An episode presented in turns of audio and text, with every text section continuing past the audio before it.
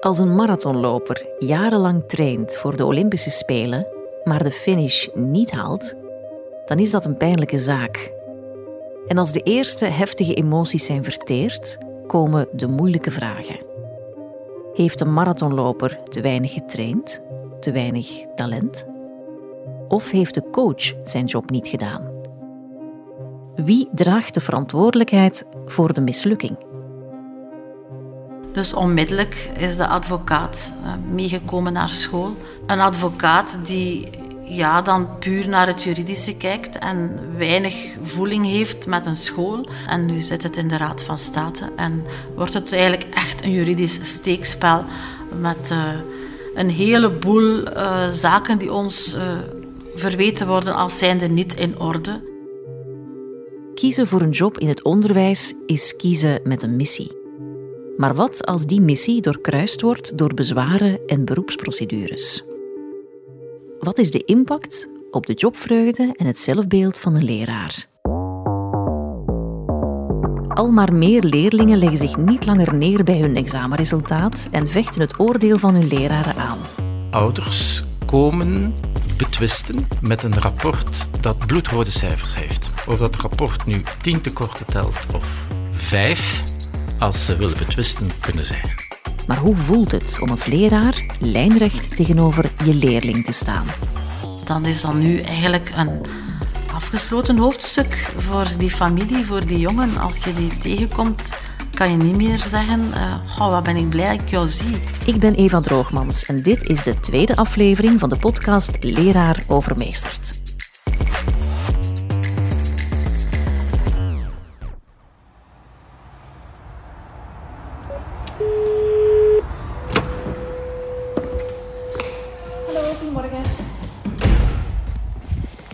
Ik ben uh, Eva Droogmans. Ik had een afspraak met Hugo de Wulf. Ja. Ik ben in Dilbeek. Op bezoek bij Hugo en Griet. Ik ben uh, Hugo de Wulf, algemeen directeur van het Regina Schely Lyceum in Dilbeek. Ik ben Griet Dubois. Ik ben leerkracht biologie en coördinator van de tweede graad. Hugo is een reizige man met grote, sprekende ogen. Ogen die al veel gezien hebben, want hij staat al 40 jaar in het onderwijs. En als ik hem vraag naar de evolutie van bezwaren en beroepsprocedures, dan zucht hij diep. Het begint met een vraag naar een gesprek. Ouders vragen een gesprek. Wij kunnen dat niet weigeren. Ik zie ook niet in waarom ik dat zou weigeren. Het is een andere zaak als je ziet waarvoor een gesprek wordt aangevraagd. En dan zie je ook wel een heel sterke evolutie dat er in toenemende mate gesprekken worden gevraagd om een attest te herzien op basis van heel dubieuze argumenten. En dat is wel een heel kwalijke evolutie. En wat, wat zijn dan de argumenten waarmee ze komen aandragen? Uh, waar ik het moeilijkst mee heb, is dat er eind juni ineens allerlei attesten opduiken. Al dan niet van dokters, maar net zo goed van psychiaters. Gedateerd eind juni, dus heel duidelijk, ze verstoppen het nog niet. Het gebeurt dat er dan een bepaalde aandoening wordt vastgesteld, waarvan wij uiteraard niet op de hoogte waren. Maar ineens blijkt dat dan toch een rol gespeeld te hebben. En als wij dan opmerken van waarom wordt dat niet eerder gemeld in de loop van het schooljaar, dan hoor je vaak de reactie, ja, maar we pakken daar niet graag mee uit. We zijn daar een beetje beschaamd over. Maar dat eigenlijk maar eind juni is die schaamte ineens weg. Het is wel heel vreemd dat het dan wel kan. En ja, ik moet opletten met beschuldigingen, maar er zijn dokters die dus attesten schrijven waarvan ik mij afvraag waarop ze gebaseerd zijn. Dus een gevaarlijke uitspraak, maar ik doe ze toch maar op basis van mijn ervaring. En hou je daar dan rekening mee met zo'n attest? Meestal, kijk eventjes naar Griet, niet. Nee, meestal niet. Als attesten gedateerd zijn eind juni, begin juli, uh, is dat heel moeilijk om daar rekening mee te houden. De resultaten van de leerlingen worden op verschillende momenten doorgegeven op het schooljaar uh, met dagelijks werkrapporten en met de resultaten van de examens. En vaak waarschuwen wij dan ook al van let op, slagen wordt niet evident of uh, let hiervoor op, uh, laat je daarvoor helpen. Maar dan op het einde van het jaar komt dat voor sommige ouders precies toch nog altijd als een donderslag bij heldere hemel. Uh, dan hebben wij hen niet verwittigd en dan hebben wij niet gedaan wat we moeten doen. Dat krijg je van hen te dat horen. Dat krijgen wij van hen te horen. Wij verwijzen dan natuurlijk naar de communicaties die er allemaal geweest zijn. Voor ons is dat een logisch vervolg, maar voor sommige mensen dus blijkbaar helemaal niet. Het zijn de ouders, Hugo, die bij jou op het bureau komen voor zo'n eerste gesprek. Hè? In welke sfeer verlopen zo'n gesprekken meestal? Hangt er een beetje vanaf. Soms wordt zo'n vraag al voorbereid in een mail. Hangt een beetje af van de toon die op dat moment gebruikt wordt. En die bemoeilijkt natuurlijk het gesprek. Ik heb het persoonlijk bijzonder moeilijk met nogal aanvallende, beschuldigende mails. Ook dat neemt toe. Als u het niet wijzigt, gaan we in beroep. Dat is meestal de hoofdtoon. En wat ook opvallend is, is dat nauwelijks, maar ik ben, moet bijna zeggen bijna niet, de resultaten op zich betwist worden. Nauwelijks. Het zijn altijd externe factoren die erbij gehaald worden om die cijfers te verklaren, tussen aanhalingstekens. Mm. Vind ik toch ook wel frappant.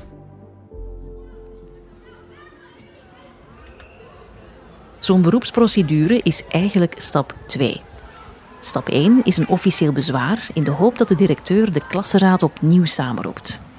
Gebeurt dat niet, dan kan een leerling zijn zaak door een interne beroepscommissie laten beoordelen. Maar hoe dan ook moeten er bewijzen op tafel komen. Je gaat eigenlijk als leerkracht heel erg op je tellen passen. Ehm, in die zin, ik ga voor mezelf spreken, maar ik weet dat er heel wat collega's zijn die het ondertussen doen. Ik vermeld bij elke toets, bij elke vraag, welke leerplandoelstelling er eigenlijk getoetst wordt. Ik vermeld bij elke vraag waar ze de oplossing kunnen vinden in hun uh, handboek of in hun leerwerkboek.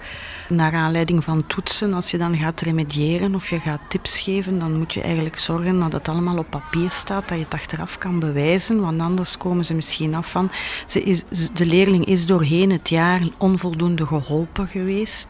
Dus dat moeten we dan ook allemaal nog doen. Waar ik een probleem mee heb, dat is vaak wordt er niet gecontroleerd, is die leerling capabel om in een volgend jaar verder te gaan. Maar men wil gewoon opschuiven. Hoe dan ook, men wil naar een volgend jaar. En of dat, dat gaat lukken, ja of nee, dat wordt niet meer in vraag gesteld. Dat is dan een probleem voor later. Ik heb het gevoel, ehm, en ik denk dat ik daar niet mee alleen sta, dat zo'n beroepscommissie ehm, niet altijd in het belang van het kind is.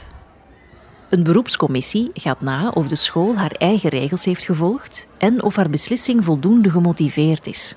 Voor betrokken leraren en directies is dat eigenlijk naast de kwestie. Maar onderwijssocioloog Bram Spruit, die je ook hoorde in de vorige aflevering, denkt daar toch anders over. Wel, een klassenraad moet op basis van alle gegevens die er van die leerling zijn, bijvoorbeeld op het einde van het jaar, een attestering doen. En ik vind dat niemand anders dan die klassenraad en die leerkrachten daar het eindoordeel moeten hebben. Maar in het komen tot dat oordeel moeten ze wel een aantal procedures uh, volgen. Dus op het ogenblik dat er een discussie is, denk ik dat we eigenlijk alleen nog maar naar de procedure mogen kijken. Ik zou het een zeer slecht idee vinden dat we voor raden van betwistingen ineens gaan spreken over de kern van de zaak. Want wie moet dat dan doen? Advocaten, eventueel een, een, een ambtenaar of een rechter hè, die, die die mhm. leerling niet kent of, of, of, of die het vak niet kent. Of die het vak niet kent of wat dan ook. Dus ik denk mhm. niet dat het veel zin heeft dat, uh, dat, dat bij betwistingen daar nog veel naar gekeken wordt. Ik hoor dat sommige leraren uit voorzichtigheid en ook uit angst voor een procedure het niveau van hun lessen verlagen, zodat zelfs de zwakste leerling door kan stromen en er op het einde van het jaar geen probleem is voor die vakken. Je bezendt dat natuurlijk niet uit. Maar er zijn in elke school leerkrachten die ervoor zorgen dat ze nooit problemen zullen krijgen door ervoor te zorgen dat die cijfers nooit rood worden. En ik zal meer zeggen, ik heb al gehoord van directeurs die cijfers aanpassen of eisen van hun leerkrachten om cijfers aan te passen om niet in een procedure verzeild te geraken. Ja, gebeurt. altijd een slecht idee, denk ik. Ik snap natuurlijk waar die druk vandaan komt. Hè. Een directie zit echt op de scheidingslijn tussen, laten we zeggen, de buitenwereld en de wereld van de school. Ze zitten soms tussen twee vuren. Als die directie uh, zijn eigen angsten begint te projecteren op zijn eigen uh, lerarenkorps, hè, hoe goed bedoeld het ook is, ja, dan verlies je altijd natuurlijk. Ik denk dat de enige juiste positie van een directielid is op het ogenblik dat er een klacht binnenkomt, moet ik natuurlijk daar iets mee doen. En wat ik ermee ga doen, is nauwkeurig nagaan van oké, waar gaat dit over? Zijn daar overduidelijke redenen dat wij daar een fout hebben gemaakt? Als dat niet het geval is, dan denk ik dat je tegen ouders moet zeggen van kijk, we hebben het beste voor met uw kind. Wij zijn in eer en geweten en via de procedure die u kent tot een beslissing gekomen. Als u echt vindt dat hier verder moet mee gaan, wij zullen meewerken, maar dit is ons standpunt.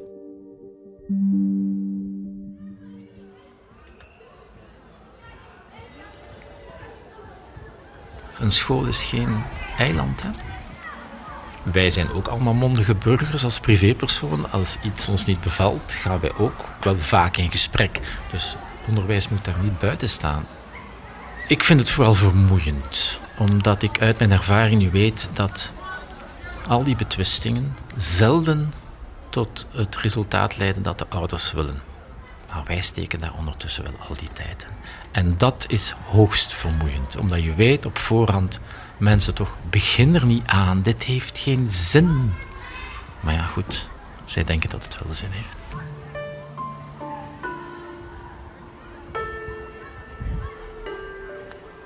Leerlingen van nu willen graag inspraak in hun eigen schooltraject.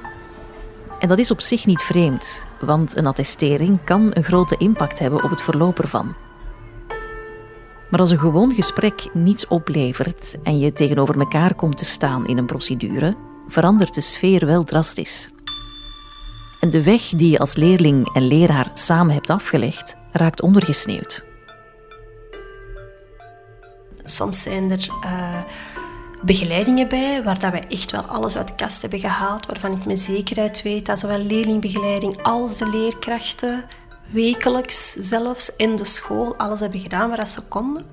Ehm, en als zij dan eigenlijk tegen de beslissing gaan en daarmee zeggen: Ja, maar jullie hebben ons niet geholpen zoals dat het moet en jullie hebben geen rekening gehouden met onze situatie, dan kan dat best hard aankomen. Dit is Hasna Haji, de adjunct-directeur van het Koninklijk Atheneum van Antwerpen. Hasna is een zij-instromer. Vroeger werkte ze voor het Vertrouwenscentrum Kindermishandeling en ook voor een CGG. Dat is een Centrum voor Geestelijke Gezondheidszorg. Maar haar overstap naar het onderwijs maakte ze wel heel bewust. Ik denk dat ik in mijn toenmalige jobs een beetje gefrustreerd geraakte, omdat ik een aantal jongere kinderen, uh, gezinnen bij mij had, waarvan ik toch redelijk snel opmerkte dat er een aantal zaken vroeger misgelopen waren, toch ook vaak in de schoolse context. Kleuters, uh, lagere schoolkinderen, jonge mensen, die uh, brengen toch heel wat uren door op school. Daar komt ook nog bij dat er uh, hier in het Antwerpse veel culturen vertegenwoordigd zijn. Ik ben zelf ook van Marokkaanse afkomst. Dus ik had wel het gevoel dat ik iets ja, kon betekenen voor die gezinnen, voor de maatschappij. Als adjunct-directeur volgt Hasna alle bezwaren en procedures op. En ook zij ziet een evolutie. Ik denk dat wij jaarlijks op een populatie van een 560 leerlingen ongeveer, dat wij een 30, 40-tal bezwaarschriften hebben, die nog eens extra behandeld moeten worden. En dan zijn er, ja, vorig jaar hebben wij twee beroepscommissies gehad. Uh, het jaar daarvoor uitzonderlijk geen. Dus dat hangt er een beetje vanaf, maar het blijft duren. Mijn functie hier op school zorgt ervoor dat ik het uh, hele begeleidingsdossier eigenlijk van A tot Z ken. Dus ik uh, weet meestal van de leerlingen wat ze al aangeboden hebben gekregen, de extra ondersteuning die dat ze gekregen hebben. Ik zie ook alle energie die dat de leerkrachten in de leerlingen steken. Dat zie ik ook. Dan heb ik wel een heel lastige positie, omdat ik soms ja, de leerkrachten toch moet vragen om ja, een oogje dicht te knijpen of om toch nog eens een extra kans te geven aan de leerling. Mijn oogje dichtknijpen bedoel ik dan een 45, dat we dat delibereren hè, in plaats van die 50, waar dat normaal gezien uh, zou moeten. Uh, wat niet altijd fijn is voor de leerkracht. Dus ik heb ook echt al leerkrachten gehad die gewoon boos waren of die hun boosheid uiten tijdens de klassenraad.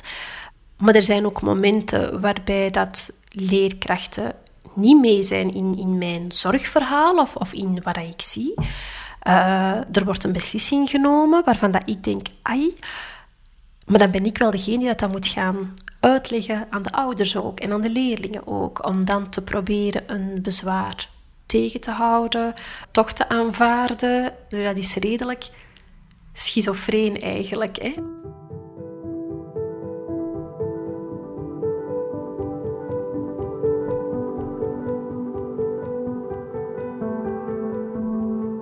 In het onderwijs staan, ik denk dat je, dat je niet anders kan dan vanuit een bepaald idealisme in te stappen. Dat, dat gaat over tientallen, over honderden leerlingen die in je klasse passeren, die dat je iets wilt bijbrengen, die dat je zo ver mogelijk wilt krijgen.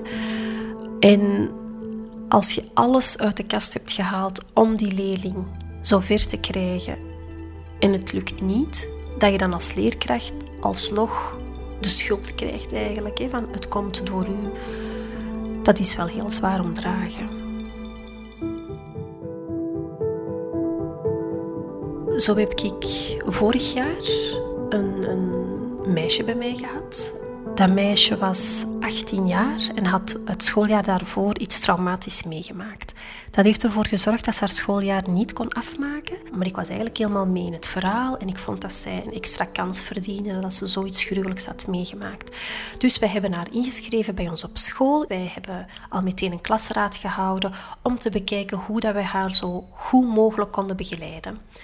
Wij hebben meteen ook een therapie opgestart voor haar bij Theo, Jongeren voor Jongeren, waar ze redelijk snel terecht kunnen. Ehm, we hebben drie leerlingbegeleiders bij ons op school en ik denk dat ze alle drie een keer geprobeerd hebben om een nieuwe therapie op te starten. Want telkens was er geen klik met de therapeut en het ging haar niet af en ze haakte af. En intussen liep het eigenlijk helemaal niet goed. Uh, ze had heel veel afwezigheden, waarbij dat de leerkrachten haar minstens wekelijks gebeld hebben. Waar blijf jij? We willen u graag in de klas. En, en lukt het wel? En, en, en. Tegen juni, ik denk dat ze een twaalftal examens had, waarvan dat ze voor acht gebuist was. Ze heeft een CA-test gekregen, daar is ze niet mee akkoord gegaan. En zij heeft dan uh, een bezwaar ingediend. Ze is dan bij mij op gesprek geweest. Het was een heel zwaar gesprek. Uh, en waarom? Omdat ze alles wat wij gedaan hebben voor haar, ontkende.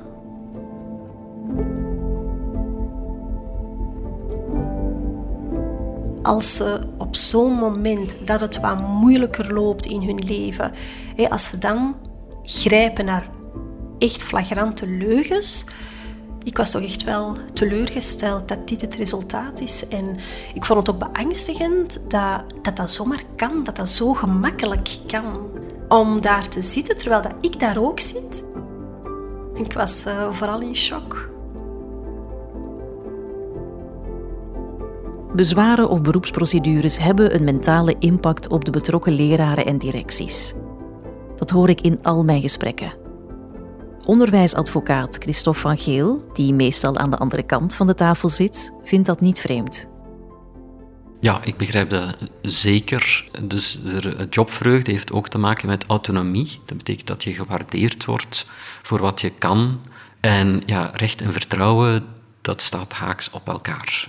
Als men die beroepscommissie kan bekijken als een forum waar vragen kunnen worden gesteld, en als u daar een valabel antwoord op geeft, ja, dan is dat niet zoiets uh, ingrijpend of beangstigend. Dan is het gewoon een forum om nieuwe perspectieven in een debat te brengen. En ja, misschien is het toch wel vreemd dat een, een instelling waar leren en bijleren de rode draad mag zijn, dat men dat niet zo ziet.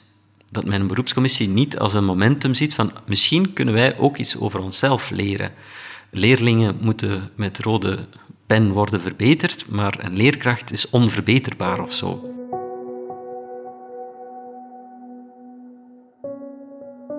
Dat sommige ouders een advocaat inschakelen voor de verdediging van hun zoon of dochter is voor veel leraren meer dan een brug te ver. Een betwisting van een examenresultaat is één zaak, maar jezelf en je aanpak moeten verantwoorden tegenover een advocaat, dat is een heel ander verhaal. Op het moment dat je die uh, post krijgt van kijk, de advocaat is door uw examen geweest. Ja, ik, ik was heel verontwaardigd. Ik ben daar al jaren mee bezig. Ik doe echt mijn best om dat zo optimaal mogelijk te doen. En dan kwam die in één keer zeggen wat ik fout deed. Het leek alsof dat er een wij-zij-verhaal ontstond, terwijl dat ik dat zo helemaal niet aanvoelde. Ik dacht heel de tijd, ja, maar ik wil gewoon het beste voor die leerling. In de derde aflevering van Leraar Overmeesterd onderzoek ik de rol van de advocaat in dit verhaal. Is hij een bemiddelaar of een boeman? Goh, wat moet ik daarop zeggen? Ik ga degenen die ervan overtuigd zijn toch niet overtuigen, maar krijg veel leerlingen tijdens het jaar over de vloer, maar ik krijg gedurende het jaar veel directies en leerkrachten over de vloer. Met burn-out, met functionering, met tucht. Dus als het hen goed uitkomt, is de advocaat de boeman, maar als ze hem nodig hebben, dan uh, willen ze toch de beste hebben of zo.